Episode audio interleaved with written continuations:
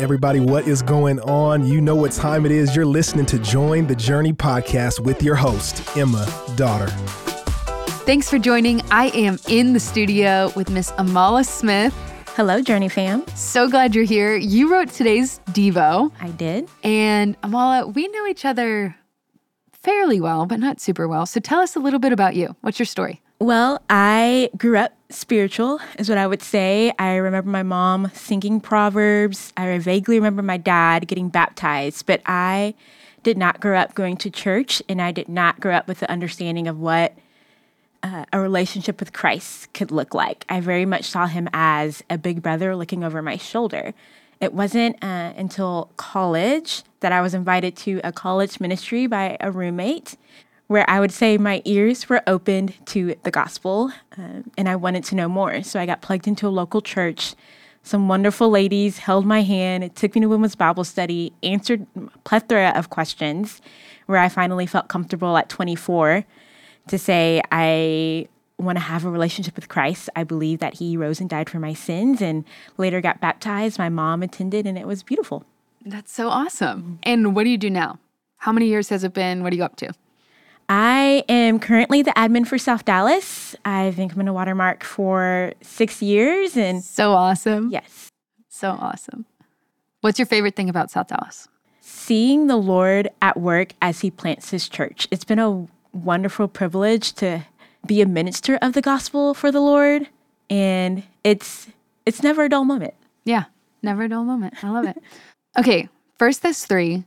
I was looking at your Devo and you mentioned a lot about steadfastness. Tell us about that. Yes. As I was reading First Thessalonians 3 and doing research, I realized that this was an encouragement letter that Paul wrote to the church of Thessalonica because of the trials they were facing.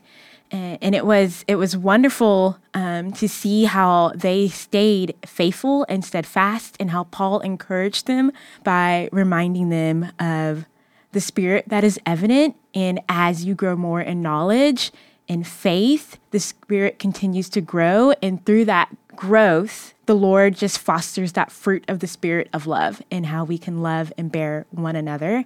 Uh, and he saw that evident in the church of Thessalonica, and he wanted to remind them of that more. Yeah, totally. I think that spirit piece, um, Paul saw the spirit working in them, is really important because in verse five, we encounter something that could be a little bit confusing when Paul says that he he was inquiring about their faith because he was afraid that maybe um, the enemy had tempted them and their labor, their investment in the Thessalonians would have been in vain, that it would be a waste. And it's like, man, are are our investments in other people with the gospel ever a waste? Like that feels kind of scary discouraging. and discouraging. Yeah, it doesn't feel it doesn't feel great. But uh, one commentator, and they said this, and I thought it was really helpful. Often, new believers and even older believers interpret difficulty as a sign that they need to change something, which I think is so fair. We always hate it when life gets tough. Timothy reminded them that persecution is a normal experience for the Christian, just as Paul had previously instructed them. But had the Thessalonians fallen before this temptation, before they'd ever faced any persecution for their faith, they would have been in danger of becoming like rocky soil in which the seed of the gospel does not root firmly, which mm-hmm. we talked about when we studied Matthew. And in that case, the ministry that or the investment that Paul and Timothy had made in the Thessalonians would have been in vain in the sense that they wouldn't have been fruitful. But the good news here is that they were steadfast and they clung to truth and they have bore fruit, like you talked yes. about. So, yes. Amala, what in your life has this looked like? What does it look like to be steadfast?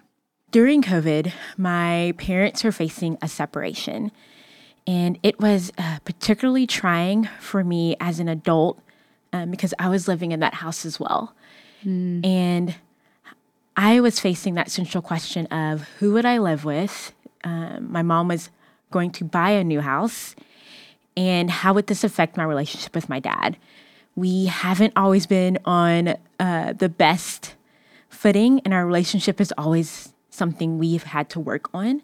And I was worried that through this separation, he wouldn't have a reason uh, to follow up with me, and it mm. would have mm. been a lot on my shoulders. Um, but within that trial, what was so beautiful of being a part of the body of Christ is that there were others who were willing to walk with me in that trial and encourage me on. Um, I had so many friends who would text, pray for me, ask me those hard questions, um, help me face what was happening. And in the thick of that, um, I no longer had to just endure. I was reminded of James 1 2, and it states, Count it all joy, my brothers, when you meet trials of various kinds, for you know that the testing of your faith produces steadfastness.